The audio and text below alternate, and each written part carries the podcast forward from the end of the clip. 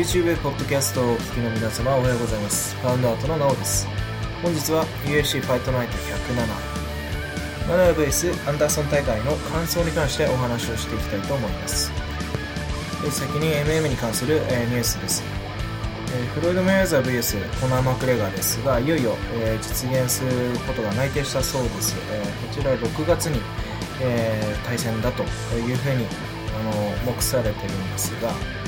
えまだ UFC 側からのね、えー、公式のアナウンスはありません。で、まあ、マクレガーが UFC と独占契約してますから、えー、こちらのイベントの、えー、まあえー、主ですか？イベント主というのは、えー、UFC、えー、になるのかあるいは、まあ、フロイド・メイウェザーと共催になるのかちょっと分かんないんですが、うん、おそらくまあ UFC になるんじゃないかなというふうに思います。その他、マイケル・マクドナルドですね、バンタム級のランカーがリリースされました。最近リリース多いですね。まあ、他は、えウェルタ級のブランゾン・ザッチやら、えー、ウェルタ級の、えー、リー・ジンディアンですね、中国最強の戦士ですが、え彼らもリリースされたと、えそういうことになってます。えまたですね、え同じくリリースされた、えウェルタ級の実力者ですね、ランカーのロレンツ・ラーキンですが、えベラトールと新しく契約したそうです。続いて、アーリーオッズ速報です。え先ほど、えー、お話ししましたフロイド・メイウェザー VS コナー・マクレガーのオッズというのは、え早くも、まあ、ボバダというですね、えブックメーカーが、え出してまして、そのオッズが、大体メイウェザーが、え1.117倍ですね。で、マクレガーに関しては6.25倍と。え、結構前までは、マクレガー10倍以上、20倍近くついてたような気がしますので、えだいぶマクレガーのオッズが下がってきたんじゃないかなというふうに思います。うん、ただまあ、このオッズに関して、まあ、お話しすると、えー、フロード・メーザーのオッズが高すぎるんじゃないかなというふうに思ってます。マクレガーのへの期待が、えー、異常、えー、過剰になってるんじゃないかなという、え、印象ですね。このオッズに関しては、3月17日のものですね。うん、で、その他ですね、まあ、えー、JDS ですとか、ミオシッチのオッズですとか、え、まあ言いましたが、そういったオッズはあまり変わってないんですが、えー、新たにですね、ケルビン・ガステルマ VS、アンデーソン・シューバーのオッズが上がってまして、えー、こちらは、えー、ガステラム1.377倍で、フェイバリット、アンダーアデーソン・シューバーのオッズが3.3倍でアンダードックとなってます。で、え、このオッズに関しては、うん、あの、まあ、ガステラムの、ガステラムのパフォーマンスを見る限り、えー、そういう風になってるんですが、えー、もともと、えー、ミドル級のね、アンデ、えー、ミドル級の現王者である、えー、マイケル・ビスピンにすらね、大きなフェイバリットだったアンデーソンというのを考えると、いささか、えー、オッズが、えー、ガスセラムに偏りすぎなんじゃないかなというふうに思います。ニュースはこれぐらいにしておきましょう。でですね、今回の大会 UFC、えー、ファイトナイト107ですが、えー、ロンドン大会ですね。えー、試合前にですね、アナウンスが、新ルールに関してですね、2017年の、えー、ユニファイ、新、えー、ユニファイドルールに関してアナウンスがありました。えー、それに関しては、えー、3点ポジション、えー、4点ポジションの定義ですとか、あとは、まあ、えー、10対8がたくさんつくですとか、えー、手を広げて相手の前に出しちゃいけないとかですね、えー、ブレイクを、まあ、ブレイクをするかどうかっていうのは、アナウンスなかったかもしれないんですが、実際今回の大会ブレイクとか非常に目立ちましたね膠着状態でかなり早くブレイクすることとなってましたし で、えー、格闘技の、えー、MMA の採点に関してもまあ、18も多少つくんでしょうし、あとは、手数よりもどっちかというとダメージ、えー、取るようになってたんじゃないかなというふうに思いました。うん、そんな感じですね。えー、でこのか大会に関して僕も、えー、深夜ですね、えー、ちょっと寝ず寝れずにですね寝ずにそのまま、え起き続けながら夜更かしして見てたので、え若干 インプットが落ちてると思いますが、えそちらはご了承ください。でさらにですね、えこの大会に関して第3試合のブレット・ジョーンズ VS イアン・エントウィッスル選手。の試合ですが、このエント・ウィッスル選手が、えー、ちょっと減量がうまくいかずにですね、体調不良で、第3試合は、えー、なしと中止になりました。えー、加えて、え、そのすぐ後にですね、え、第5試合のトム・ブリーズ選手、え、が、え、オルバレ・バンブッシュ選手と戦う予定でしたが、こちらも、まあ、軽量は簡単に、えパスしたよというふうにツイートはしてたんですが、え、そのまま、えー、体調不良になって、こちらもね、えー、ドクターストップがかかり、え中止となってしまいました。なので、全13試合から、え全11試合というふうになってます。で、えー、では早速第1試合からお話ししましょう。第1試合だ、えー、女子バンタム級のリナ・ナンスバーグ VS でルシー・プジロワ選手ですね。えー、この選手たちは、えー、まずですね、えー、去年の、えー、あ、すみません、一昨年ですね、2015年にさい、えー、戦ってますが、ランスバーグ選手が勝ったと。それの再戦ですね。うん、で、オッズはランスバーグ選手、えー、が、えー、前回勝ったということで、かなり大きなフェイバリットだったんですが、えー、結果は、えー、スプリットディシジョンで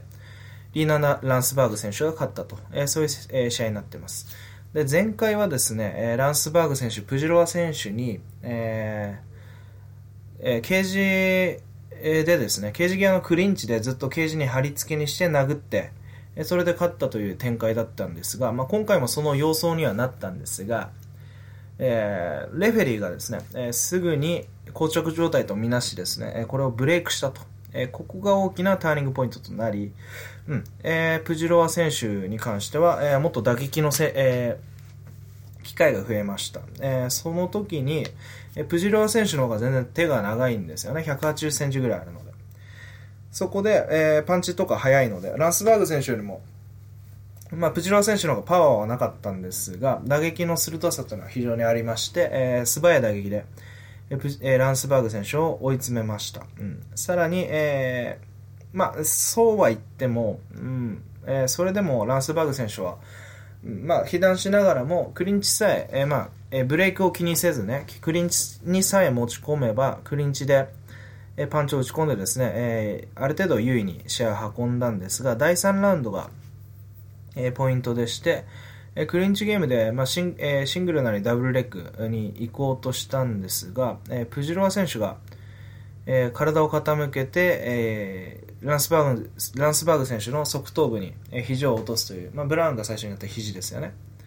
あれを打ち込んで、ランスバーグ選手、えー、かなり弱ってしまって、まあ、血だらけになったと。えー、そこで、まあ、クリンチも満足にいかず、えー、打撃戦になったんですが、え、そこでプジロワ選手が攻め込んで、で、判定となったそう、え、なったようです。で、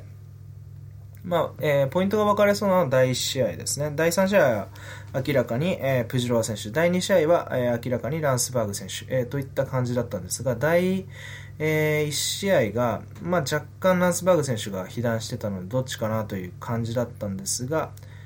うん、あの判定は、あ、すみません、スプリットじゃなかったですね。29対28が3つでしたね。これでランスバーグ選手が勝ったと。えー、すみません、接戦だったので印象変わっちゃい、僕の情報が間違っちゃいましたね。うん。で、えー、試合後ですね、まあ1ラウンドもこれでランスバーグが入ってたということなんですが、えー、試合後のマイクでランスバーグ選手がプジロワ選手が勝ってたと。えー、そういうふうにお話ししてます。で、まあ、ただメディアスコアでは確かに、えー、プジロワ選手に入れてた、ええー、メディアもあったんですが、まあ、半数以上ですね。うん。まあ、多分6割以上ですね。7割ぐらいかな。うん。えー、ランスバーグ選手の、えー、勝利が支持されてたと。まあ、僕もランスバーグ選手の勝利でいいんじゃないかなというふうに思ったんですが、うん、プジロワ選手は若いですね。若くて成長してましたね。20、えー、その時、当時にに2015年に戦った時が、えー、20歳、えー、今回戦ったのが22歳なので、この2年で非常に成長したんじゃないかなというふうに思います。若い選手は、ちょっと見ない間に、えー、激しく成長しますね。1年半でも十分に、成長しますね。うん。1年半、メディアとかの予想を見てると、1年半 ,1 年半では、えー、普通は、えー、これぐらい、えー、前回ぐらいね、え、試合展開が一方的だと、まあまあ1年半ぐらいですぐに力関係は開かんないっていうふうに、え、言ってたんですが、まあかなり差は縮まってましたよね。まあルール、ブレイクのルールに助けられたっていうのもあるのかもしれません。え、この試合はこんぐらいですね。はい、続いては、えー、第2試合ですね。ミドル級の、えー、スコット・アスカム VS ブラッド・スコット選手です。まあ、大体拮抗したオッズだったんですが、スコット・アスカム選手が、えー、若干フェイバリットでした。で、この試合に関しては、えスコット・アスカム選手、あすみません、ブラッド・スコット選手が、えすみません、これこそスプリットですね。スプリットでブラッド・スコット選手が勝利しました。えでですね、えーこれに関しては、えーうん、あの僕の戦前の予想だったら、えースコット・アスカム選手がスピードはないのでブロトスブラッド・スカット選手が序盤をは押すでしょうが徐々に、まあ、スコット・アスカム選手の頑丈さと、まあ、リーチの長いパンチ、えパワフルなパンチで、えー押し返されるんじゃないかなというふうに予想したんですが、えー一番誤算だったのはスコット選手ブラッド・スコット選手のローキックが非常に良かった点ですね。えーそれでアスカム選手、序盤から、えーおそらく足を負傷してしまって、えー最後まで、えーそこが効いてましたね。なので、押し返せなかったという展開です。うん。実際は、あの、アスカム選手が、えーパンチで確かに中盤以降押し返してきたんですが、うん、あの、うん、ブラッド・スコット選手は、パンチでも、えやり返してですね、えーローキックのプレッシャーがすごい強かった、えここの縛りに関してはアスカムきつかったですね。うん、ただ、まあ、両者、ディフェンスが非常に悪くて、えースピードもあんまり速くなく、まあ、ブロータ・スコット選手の方がスピードは速かったですが、うん、まあまあちょっとグダグダした試合でしたね。両者どうこうですとか、えー今後どうなるってことに関しては、若干言及しにくいような試合でした。で、スプリットで、まあ、えーブラッド・スコット選手勝利だったんですが、こちらもメディアスコア、まあ、半々ぐらいで、えーアスカム選手にも入ってましたね。まあ、これは、うん、まあまあ、うん。まあ、だ足のダメージ考えるとブラッド選手でいいんじゃないかな。ブラッド・スコット選手でいいんじゃないかなという感じです、まあ、従来までの判定基準を考えると足の、えー足へのローキックというのはあんまり、えーポイントが考慮されなかった点を考えると従来までだったらもしかしたらアスカム選手についたかもしれないんですがこれは非常にいいことなんじゃないかな足のダメージをちゃんと取ってくれるのは、えいいことなんじゃないかなというふうに、思います、はい、こんな感じですねはい、続いては、えーライト級の第3試合ですね。マーク・ディア キージ VS、えーテーム・パッカラン。えーこの試合は非常に面白かったです。えーパッカラン、あ、失礼しました。えー勝利したのは、えーマーク・ディア KG ですね。1ラウンド、えー KO 勝利ですね。ワンパンチです。うん。で、えーこの試合に関しては、サブミッションの強い、えーパッカランがどのように、えーディア キージ に接近して、えーテイクダウンするのかなというところが、えー私の僕のですね、えー注目点でしたが、うん、ディアケージ前に出てレスリングとか仕掛けるタイプだったんですが、え今回、えーまあ、24歳になったばかりだそうですが、え非常にいい距離感を見せましたね。相手の接近を寄せつけず、えーまあ、パンチを振ってって、えー相手が入ってくるところを、えさっとかわして、え切り返しで右の、えまあ、オーバーハンドですよね。それをさっと入れたらパッカランの顔面に、えーバッチリ入ってですねそのまま、え動けなくなってしまった、えという試合ですね、うん。えーまあ、戦前からですねパッカランはかなり、えーリラックスしててこれはいいパフォーマンス見せてくれそうだと思ってたんですね。僕もパッカランに、えーベットしてたぐらいなので、うん。えーただですね、ディア キージ の、ね、そこらへん、うん、あの距離感に関しては非常に、うん。まあ、これは羽化したと思ってもいいぐらいえーかったです。こういう戦い方今まで見せなかったですよね。前に出てって、うん、中間距離で戦うっていうのはなかったんで、前に出ててレスリング仕掛けるようなタイプだったんで、えこれグラウンドにすら持ち込ませなかったというのは、え非常にいいんじゃないでしょうか。うん、これは今後、えーライト級ですよね、うん。今後が楽しみですね。急に、えーディアケージそん微妙な僕印象だったんですが急にあの期待のできる ファイターになってきましたね今後が楽しみです誰とでもやっても、うん、あのそこそこの相手だったら誰とやってもいいんじゃないですかね。バンバン強い相手やらしてもいいんじゃないですかね。別にチェードホとかもやらしてもいいんじゃないかなというふうに思いました。こんな感じです。え続いては第4試合、えーウェルター級、えーレオン・エドワーズ VS ビセンテ・ルケですね、えーこの試合は、えっとですね、結果は、えー29対28、えーが3つで、えーレオン・エドワーズの勝利となってます、判定ですね。で、第1試合こそ、えービセンテ・ルケがエドワーズの懐に入っていって、で、テイクダウンを仕掛けてトップキープをしたと。まあ、トップから殴ってはいなかったんですが、まあ、打撃に関してそこまで、えー、優劣がつけにくいことから、まあ、ルケだったんですが、2ラウンドと3ラウンドに関しては、えー、リーチの長いルケが、えー、パンチから、えー、普通に飛び込えー、相手の懐に飛び込んでいって、まあ、ダブルレッグなりシングルで、えー、グランドコントロールするという、うん、そういった試合でした。うんこれは1ラウンドから、まあ、テイクダウンされた時からそうなんですけど、えー、エドワーズ非常にうまいですね。うん。あの、ボトムにいても相手を疲れさすような感じですし、で、トップから攻める時も相手を疲れさすような、えそういった、えーえー、攻めを見せてました。うん。で、パンチのセンスとかも非常にいいですね。ルケすごいパンチ力がありましたが、え、ものともしなかったですよね。うん。まあ、両者25歳ということで期待されるんですが、ここはまあ、エドワーズ、全然僕は格が違うように見えましたね。エドワーズ、まあ、前回アルバート・トメノフに勝ってるだけあって、非常に安定的でしたね。これがまあ、えー、アンダードッグだったんですが、あんまり、うん、えー、信じがたいようなパフォーマンス。今思い返すとそうですね。うん、もうちょっとル、えー、エドワーズにベットしてもよかったなと思うぐらいだったんですが、うんまあ、ルケ選手もういい選手なんでね、思った以上にエドワーズ選手が強かったですね。ここまでレスリングで差がつくとは思わなかったです。グラウンドコントロールですとか、そういったものですね。うん。で、まあ、ルッケ選手にか、あの、エドワーズ選手に関しては、えー、前回トメロフに勝ってることもあって、まあ、なんていうんですかね、三段論法というか、まあ、UFC のよく取る、えー、勝った選手同士で戦わせると、えー、いうことですとか、そういった、えー、ものを、えー、考えるとですね、うん。あのー、ルケ選手、あ、すみません、エドワーズ選手はさっきからすみません、間違いまくってて、え、エドワーズ選手、アルバート・トメノフ勝ってますから、トメノフに勝った、まあ、アラン・ジョーバン、今日やりましたけど、まあ、そういった選手と戦ってもいいんじゃないかなというふうにも思います。うん。まあ、フィジカルあ序盤強いですが、マルケ選あの、すいませんね。エドワーズ選手、えー、でもね、対抗できるんじゃないでしょうか。はい、そんな感じです。続いては第え5試合、ヘビー級のティモシー・ジョンソン VS ダダニエル・オミランチョック選手ですね。うんえー、こちらは、えー、ダニエル・オミランチョック選手がティモシー・ジョンソン選手に負けてしまった試合なんですが、えー、スプリットディシジョンでしたね、これは。うんこれさすがに、え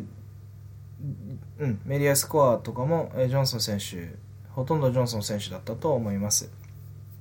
で、試合に関しては、えー、オミランチョック選手が、えー、結構ですね、えー、距離マネジメントがうまくいってて、えー、ジョンソン選手の打撃が当たらない位置からステップを踏んで、えステップインしてパンチをして、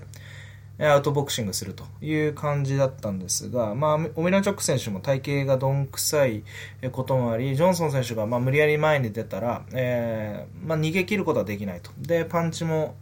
えー、バックステップしながらカウンター取ることはできずに、被弾しながら、そして、まあ、ケージレスリングを長きにわたり、えー、仕掛けられて、まあ、えー、膝に、えー、膝蹴り、えー、ももに膝蹴り、食らったり、あとは、ケージのクリンチでえパンチを食らったりしてから、まあ、えー、大差ではないんですが、ジョンソンが、えー、勝ったという試合です。まあ、ここ、ここもブレイクがあったんですが、えー、ジョンソンが距離を詰めて、クリンチを仕掛けることに関して全くリスクがなかったので、えー、まあ、えー、バックステップ中のカウンターとかがなかったので、えー、ここはジョンソンの、えー、簡単な勝利だったと、えー、そういうふうにも思えます。うん、この試合もどうこうっていう話じゃないですね。打撃の技術両者高かったわけじゃないですし、まあ、オミレンチョック選手に関しては、うん、あの、スタンディングで多少戦えたのが見れた点はいいですが、えー、逆にティモシー・ジョンソン選手が、オミランチョック相手にテイクダウンできなかったということに関してはちょっとショックですね。うん、そんぐらいの試合です。まあ、ジョンソン選手、今後誰とやるんでしょうね。オミランチョック選手負けちゃったんで、まあいいとして、ジョンソン選手、誰とやればいいんだろう。まあ、いずれにせよそこまで、まあ、注目するほどではないというふうに僕は解釈します。このぐらいにしときましょう。はい、続いては、えー、第6試合ダルン・シュワート VS フランシマール・バホース選手ですね。え、こちらは、えー、判定でですね、えーえー、29対28でバホース選手が、勝利したという試合です。この試合、最も眠かった 時間帯ですね。うん、内容もそこまで面白くはなかったです。まあ、1ラウンドは、スチュワート選手が、えー、まあ、スピードとか、まあ、体力あり余ってる、あり余ってるというか、体力がまだ続く時間帯ですよね。えー、前に出て素早いパンチですとか、タックル、えー、というのをですね、えー、打ち込んで、まあまあ、いけたんですが、2ラウンド以降は、えー、バホーゾが、むしろ、うん、投げ、テイクダウンしたり、まあ、テイクダウンされなかったりで、うん、まあ、どうにか、うん、あの、ポイント取ってったっていう試合、えだったと思います。まあ、うん、途中どうでもよくなっちゃって。うん、まあ、あまり、そうですね、収穫が得られたような試合じゃないですね。まあ、スチュワート選手も悪くなかったですが、うん、まあ、バホ選手が勝っちゃいましたね。うん。まあまあ、バホ選手が今後誰と戦って、うん、いい結果残せるかっていうのはちょっとわかんないですね。そんな感じです。もうこれぐらいにしときましょう。はい、続いては、えー、ライト級ですね。第7試合、ジョセフ・ダフィー VS レザ・マダディ選手です。えー、っとですね、この試合は、えー、3者フルマークでダフィーの勝利となりました。まあ、結構内容が圧倒的だっただけに、まあ、仕留めるかなと思うんですが、まあ、仕留め、えー、きれなかった感じがしますね。うん、で、えー、まあ、基本的には、えーまあ、戦前の予想通りですよね、えー、マダディがテイクダウン仕掛けるタイプなんですが、えー、それを、えー、ダフィーが、えー、アウトボクシングで、アウトボクシングっていう感じじゃないな、もうすでに。まあ、ジャブとかそういうストレートとかで、えー、跳ねのけて、で、テイクダウンディフェンスもしてっていう感じだったんですが、まあ、序盤こそ、マダディテイクダウンできたんですよね。えー、ジョセフ・ダフィーを。ダフィーそこら辺まだ腰軽いですね。ここはちょっと注意点だと思います。えー、しかし、その後に、えー、非常にグランドコントロールが良く、え、リバースしてトップを取って攻めたと。肘とか落として。うん、ここら辺は、えー、素晴らしいですね。2ラウンド以降は、えー、ダフィーのボクシングが非常に冴えに冴えて、えーまあ、サイドキックですとか、まあ、そういった、えー、トリッキーなキ、トリッキーっていうか、まあ、そういう距離の長いキックを見せながら、えー、ジャブが非常に速いと。で、えー、ワンツーとかも非常に、綺麗で教科書のような ステップインワンツーとか見せて、まあ、そういったものを出す,、えー、出すと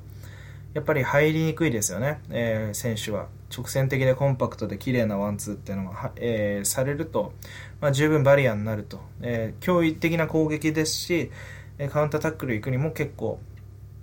うん、きついと。で、えー、その、まあ、ダッキングして入っていかなきゃいけないんですがそれも想定してるんでしょう。えー、ダフィーが、えーまあ、前足の膝蹴りっていうのをよく出してて、これが非常にいい働きをしてました。うん、あの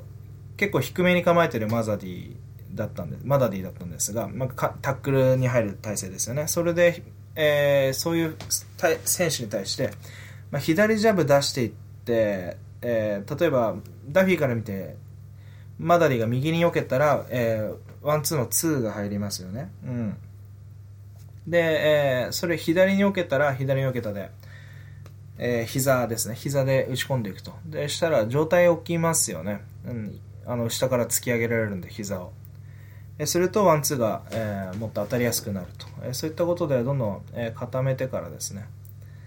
うん。えー、マダディを、えー、ケージギアで結構、まあ、殴ってましたけど、うん、仕留めらんなかったですね。うん、でですね、まあ、マダディが良かったのもあるかもしれないんですが、うん、あの、ちょっと若干やっぱり、あの、ダフィー、まあ、精度十分なんですけど、パンチめちゃくちゃ速いんですけど、これぐらいの速さだったらもうバッカバカ当ててもいいと思うんですよね。ちょっとモーションでかいかタイミングが悪いかっていう感じなんですけど、うん、まあ、前足の、うん、えー、膝蹴りですね、が非常に良かった点以外には、うん、なんかジャブがすごい、じゃまあ、めっちゃ速いんですけどね、めちゃくちゃ速いんですけど、若干僕には大げさなモーションに見えてしまいました。もうちょっとまあ、ノーモーションの右ストレートとか使っていった方が僕はいいんじゃないかなと思うんですけどね、手もめちゃくちゃ長いですし、うん、どうなんでしょう。まあ、今後め非常に期待できる試合だったかっていうと、うん、そうではなかったですね。うん、こんな感じです。はい、続いては第8試合、えー、フェザーキーですね。マクワンアメリカーニ VS アーノルド・アレン選手です。え、この試合は、えー、えー、20、ん30対27が2名と29対28が1名で、え、スプリットディシジョンで、えー、アーノルド・アレンが勝利したと。えー、これさすがに、えー、ぜ、えー、何ですか、え、メディアスコア全部アレンに入ってたんで、ちょっとスプリットは、え、理解しがたいですが、まあまあ、そういう審判もいたと。え、そういうことです。でですね、試合展開としては、えー、やっぱり、えー、まずは、えー、アミルカーニやっぱりテイクダウンできましたね、アレンのこと。ただし、そこからのスクランブルとか、えー、えー、組み立てってのはあれ非常に良かったですね。うん、むしろ、アミルカーニが、そこまでグラウンドめちゃくちゃいいわけではないのかなという印象を受けました。えー、アレンがめちゃくちゃうまいんでしょうか、これは。ちょっと寝技に関しては、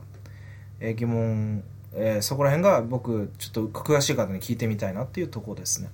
うん。まあ終始そういった感じで、えテイクダウンは若干、えー、アミルカーニなんですが、クリンチ戦になった後に、ことごとくアレンが、えー、上回られたという感じじゃないんですよね。5対3とか6対4ぐらいで、えー、アレンも投げてたんですよね。アミルカーニを。なので、うん、あの、ポジション争いで勝ったっていうふうに思ってもいいんじゃないでしょうか。で、えー、アメリカーニが、えー、タックルを仕掛けすぎて消耗したっていう、うん、そういう印象、えー、そういう試合の流れでもあったんですが、これは、まあ、インターネットで見てたら、アメリカ人が雑だとか、えーまあ、タックル仕掛けすぎっていう、なんであんなに急いでたんだろうっていう、えー、コメントとか意見も見かけたんですが、これはやっぱり、あの、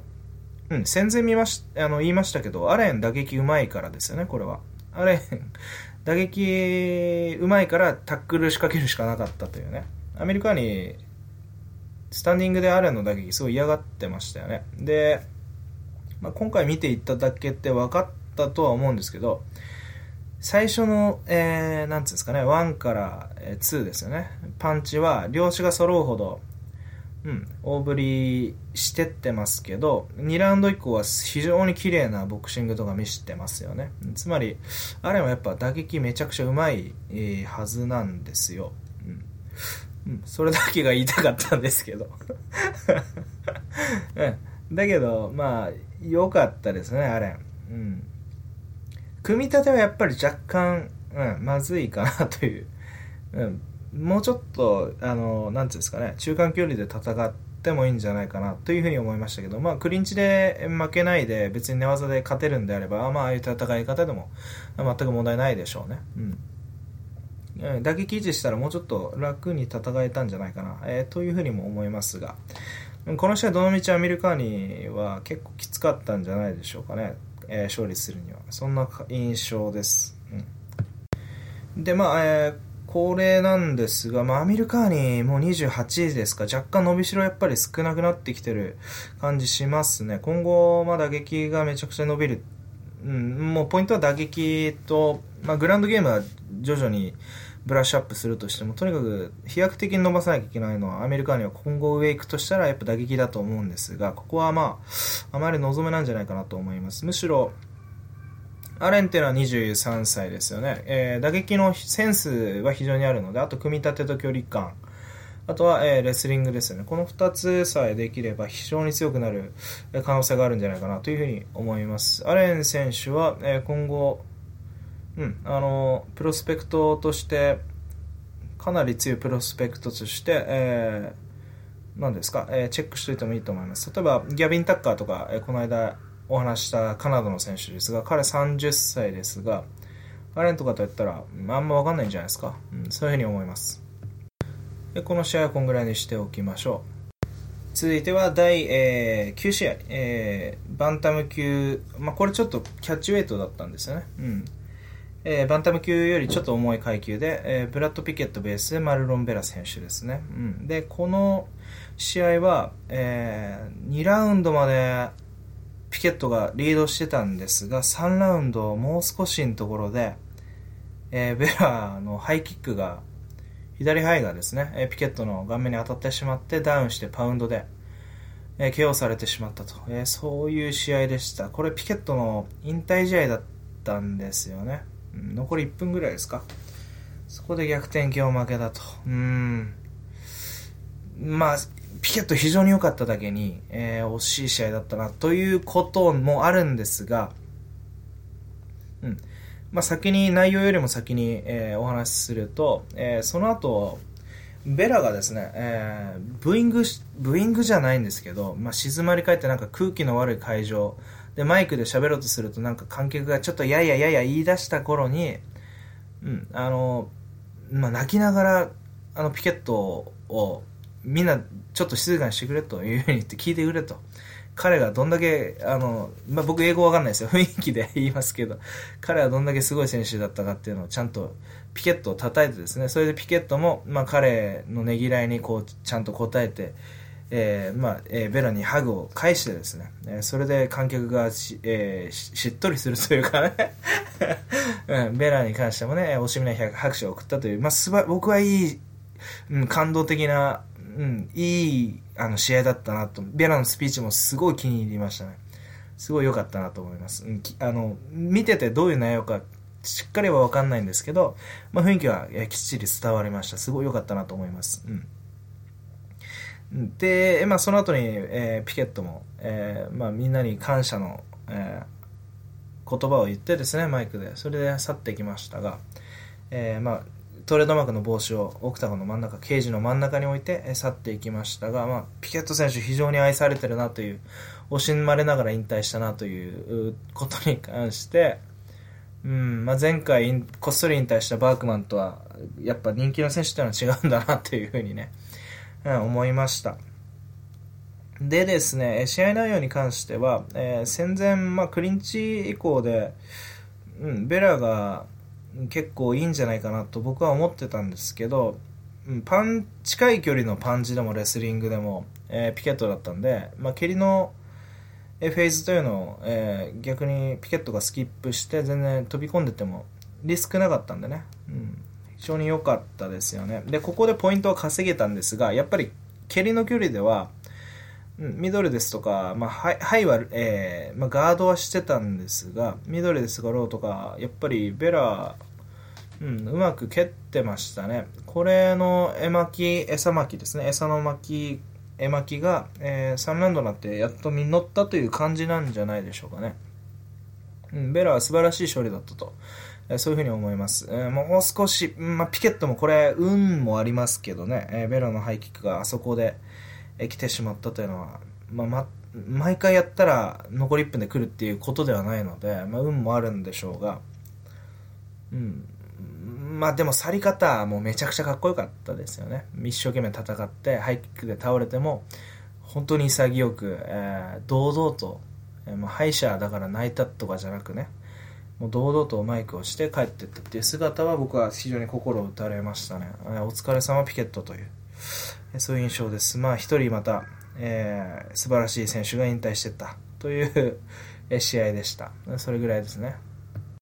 はい、続いては第10試合、ウェルター級のセミファイナル、セミファイナルですね。グンナ・ネルソン VS アラン・ジョーバン選手です。この試合は戦前ですね、僕が打撃でもネルソン、えー、というほどの試合だったんですが、まあ、寝技は当然ネルソンですよね。で、まあ、他の方たちの、うん、あの予想を見ると、打撃でジョバンで、フィジカルの強い、えー、ジョバンに対してネルソンを果たしてテイクダウンできるかなというところが焦点になってた、えー、予想の焦点になってたようです。うんまあ、当然オッズ込みなんでしょうが。でですね、結果としては、えー、ネルソンが、えー、右ストレートから、えー、右ハイ、えー、そして、えー、グラウンドに引きずり込んで、えー、チョーク、うん、ギロチンですね、うん、ギロチンチョーク。で、えー、ジョーバンがタップしたと、えー、そういう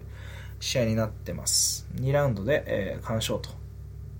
うん、でですね、えー、試合の立ち上がりから見てくると、見見ると、えー、確かに、えーうん、あのー、僕はパンチカウンターで明らかに、うん、ネルソンが勝つと思ってたので序盤パンチ出したら重くし被弾するだろうなというふうに思ってたんですが意外と序盤が、まあ、距離取るのはリーチがない長いのでいいとして、えー、パンチを出さずにローキックで攻めていったんですよね。そこの組み立てが非常に良かったです。これに関してはネルソンちょっと嫌がってましたよね。うん。ただし、えーまあ、ローキックで攻めるということは、当然、まあ、キックアウトを完全にローキックですとかミドルキックだけで、えー、全部キックアウトするんであればね、それでいいんでしょうが、まあ、当然そうはいかずにですね、まあ、前に出てきたところで、えー、パンチカウンター、手を出さなきゃいけないんですよね。うん。まあ、手出さなくてもいいんですけど、あとは殴られるかクリンチされるかなんで、手出して引き、えー、相手をえー、自分の射程圏外に押し返さなきゃいけないんですが、うん、そこがうまくできなかったですね、まあ、動かされて、まあ、近づいてったところを、うん、パンチ被弾してしまったと、えー、そういった感じです、まあ、パンチ距離なパンチの距離になったらネルソンでしたよね、うん、で最近ネルソンの打撃が力強くなったっていう風に聞くことが多いんですけど結構前から強かったですよね、ネルソン。僕、まあ、最近特に磨きがかかってきた感じはありますが、うん。あの、トメノフとか相手に、全然、あの まあ、ザッチとかもそうですけど、トメノフとか相手に、全然マクレガー張りとは言わないですけど、それに、それに似たような、ロックバックストレートみたいなパンチ見してましたからね。まあ、それで、うん、まあ、非常に強いファイターになったなというふうに思ってましたしあとは充実の、えー、ドタックルですとかねそういったのが、えー、そういったパンチの流れで来るので、えー、スプロールとかではない うんなんていうんですかねレスリングの対応とはちょっと別の感じでテイクダウンしてくるんで、まあ、非常に強い選手になったと思ってたんですが、うん、明らかに、えー、途中やっぱりネルソンパンチカウンター取ろうとしてましたよね、えー、顔面手広げてノーガードでジョバンのパンチジョバンのパンチを誘ってたように見えたんですがあそこでジョバンハイとか打ってればツイートもしましたが、えー、ハイとか打ってればよかったんじゃないかなと思います。当たったんじゃないかなというふうに思うんですけどね。まあこれ空振りするとテイクダウンされますからえーえー、テイクダウンのリスク高まりますからあとは、まあ、万が一キャッチされたらハイキックなんて即テイクダウンですから、まあ、これに慎重になるのは分かるんですが、まあ、ある程度リスク取っていった方が良かったんじゃないかなというふうには、まあ、結果論としては思いますけどね。まあ、えー、そうですね。グンナ・ネルソンはここでジョーバにきっちり勝ったっていうのは、まあ、さすがですね。ここら辺の安定感っていうのは、信頼に値します。えー、今後ですね、えー、コーチのジョン・カバナが、えー、次はスティスティーブン・トンプソンとの試合が見たいというふうに、えー、グンナ・ネルソンはスティーブン・トンプソンと、えー、次対戦としてやるのがいいっていうふうに言ってるんですがすいませんね。ちょっと早口で喋っちゃって落ち着いて喋んないと、うん、僕はスティーブン・トンプソンとネルソンがやるのは見たいですね、えー、そしてスティーブン・トンプソンはうんあの僕最近思ったんですけどボクシングパンチがうん、あの弱点なんじゃないかなっていうふうに思ってます。うん、距離の蹴り、え蹴りの距離で戦えて近づいてきたところをパンチカウンター取ると。で、パンチカウンターが取れない相手には、おいそれと手を出せない相手には、これ、かなりトンプソン弱くなると思うんですよ。うん、マクドナルドには、ローリー・マクドナルドには綺麗にパンチカウンター取ってたんですけどね、ある程度。まあ、えー、あいつもそうですね。あいつって言ったら、あれですけど、あの、何ですか？あの、ジョニー・ヘンドリックス相手もそうでしたよね。うん、ただ、ウッドリーみたいな強、えー、カウンターパンチャー、強打者ですよね。あれ、ウッドリーだったら、えー、トンプソンの左ストレートに合わせてくるんで、右を。えさらに、えー、ネルソンも同じですね。ネルソンもパンチ合わすことができるので、これ、ネルソン強い、うん、いいんじゃないですかね。で、近づくことに、要はリスクがない選手ですよね。近づステップインでリスクがない選手っていうのは、まあ、テテイクダウンできるような選手ですね。そういった選手はトンプソンに対して強いんじゃないかな。えー、こういうふうに思ってます。えー、すみません、話の本筋とそれて、えー、トンプソンと ネルソンの予想になってしまいましたが、えー、今後ネルソン、えー、やっぱり、えーまあ、乗馬にこういう勝ち方したっていうのはね、えー、素晴らしいですね。まあ、若干ちょっと、もうちょっと強い選手とやってほしいんですが、まあまあいいんじゃないですかね。まあ別に、あと、えーライえーウェルタ級の上にいる選手ですよね。あのネルソンの上にいる選手は、まあえーネルソン9位ですから、8位セラーニ、7位ドンヒョン、えー6位マグニー、うん、あとは上はマスビダルですとか、コンディとかマイヤとか、ローラー、ロビローラーなんで、まあ、トンプソン1位とやりたいっていうのが高望みであるんだったら、まあえーキム・ドンヒョンかニール・マグニあたりになるんですが、まあ、この2人になら、まあ、勝てるような気がしますね。あの結構いい感じで、まあ、そんな感じですかね。はい最後第11試合、えーメインイベントですね。ライトヘビー級の、えージミー・マヌアベースコーリー・アンダーソンでした。でこの試合すごかったですね。1ラウンドでマヌアがアンダーソンを KO しました、うん、でまあ、スタイル的にはアンダーソンが明らかに有利というふうに言ったんですが、うんまあ、テイクダウンをいいタイミングで入ることすらできず、まあ、1回テイクダウントライしましたがタックル行きましたが、まあ、簡単にマヌアがテイクダウンディフェンスして、えーそのままずっと手出さずにプレッシャーかけてんで、まあ、アンダーソンパンチとか、まあえーキック入ってきても全然マヌアはものと、うん、あの軽くかわして でプレッシャー弱めずに木を見て左フックさっとさっと入っててパチンって打つ 打つとアンダーソンが 倒れて失神しちゃったという、まあ、完璧なフックのタイミングと精度でしたね。うん。マヌは僕強い、うまいなっていうふうに思いながら好きな選手だったんですが、まあ、ここまでいい感じで、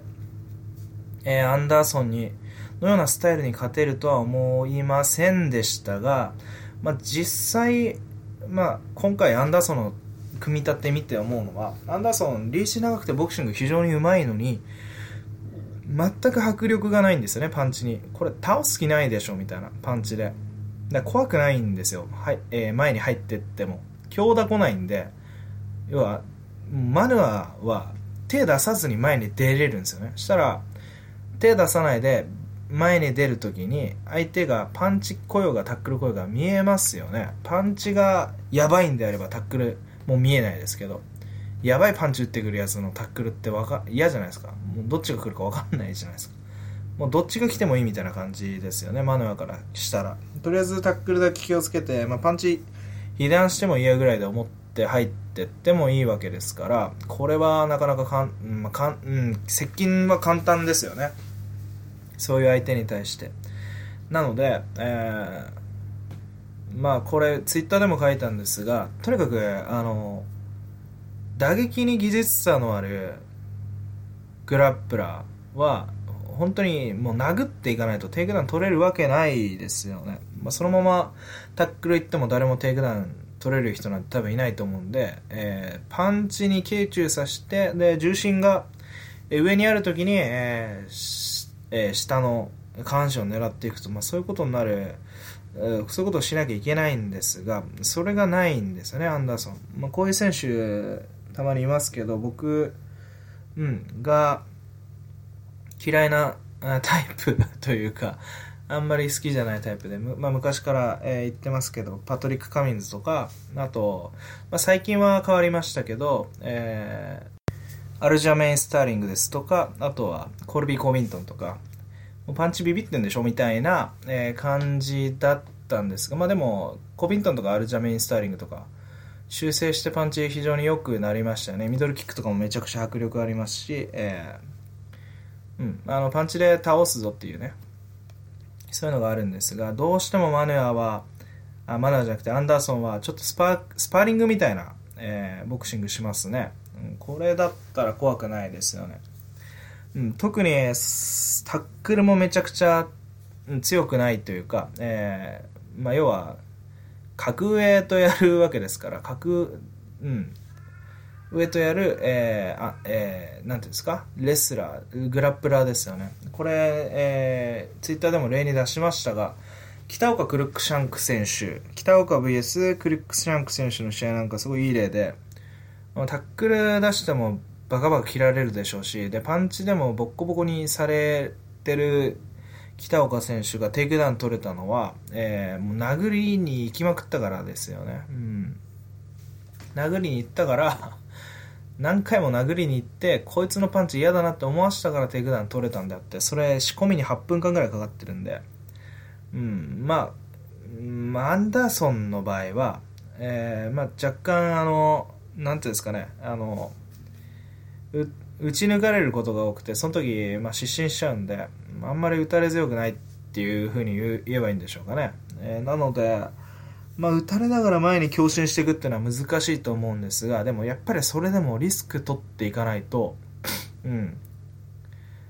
テイクダウン取れないと思いますよ。もう一発でも二発でもいいんで、えー、た、うん、あの、いあの上、パンチで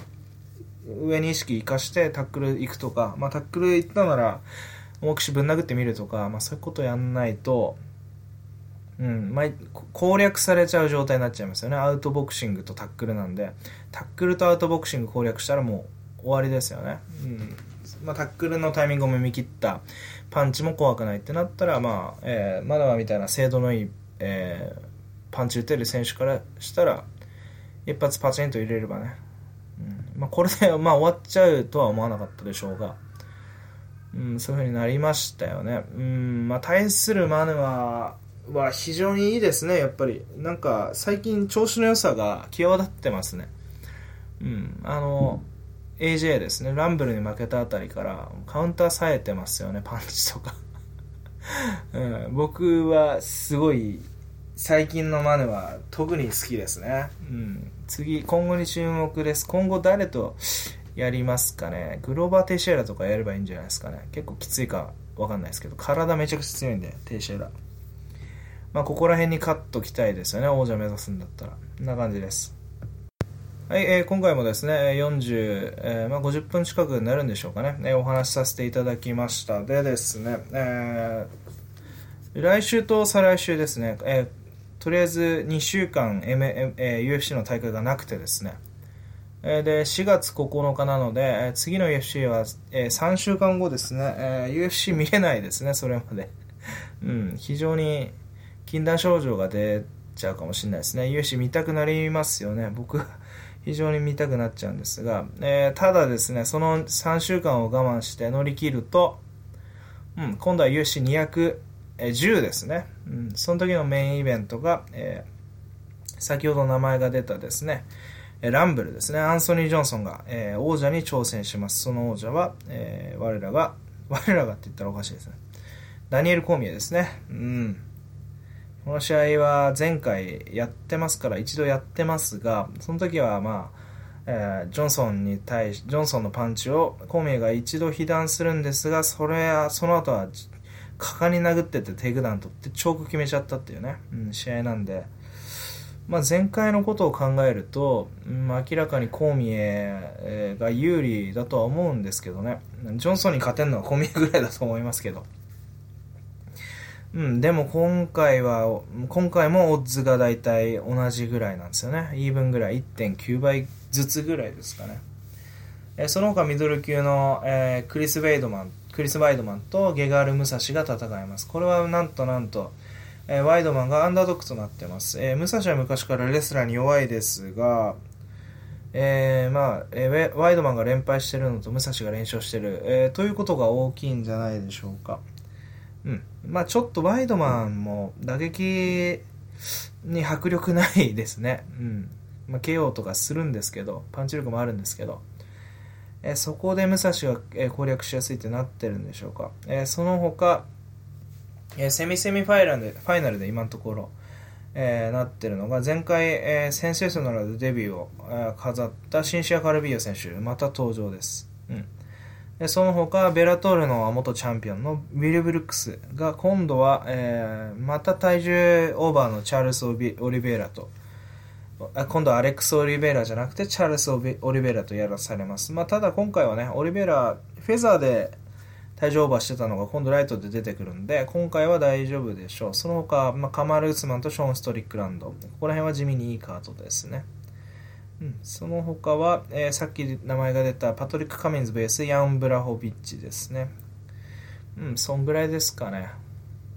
えー、で、一応3週間、まあ、えー、2週ですね。えー、一応、内週で言えば2週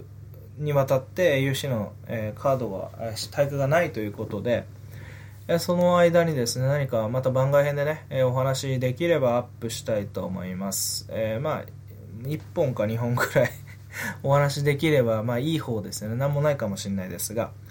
うん、また、あの、え番外編なりね、えこの MMA ラジオに関してお話があって、それをアップしたら、えー、Twitter なり、え、でですね、え告知したいと思います。まあ、ブログもそうですが。はい、では、えー、長く話させていただきました。では皆さん、えー、3週間後ですね、3週間後の UFC210 ですね、えー、それまでに、え、僕も一生懸命予想しますので、皆さんももしよかったらね、予想してみて、えー、でですね、この予想を聞いて、なんか、ご自身の予想と違うところとかね、照らし合わせてみると面白いかもしれません。それでは皆さんごきげんよう。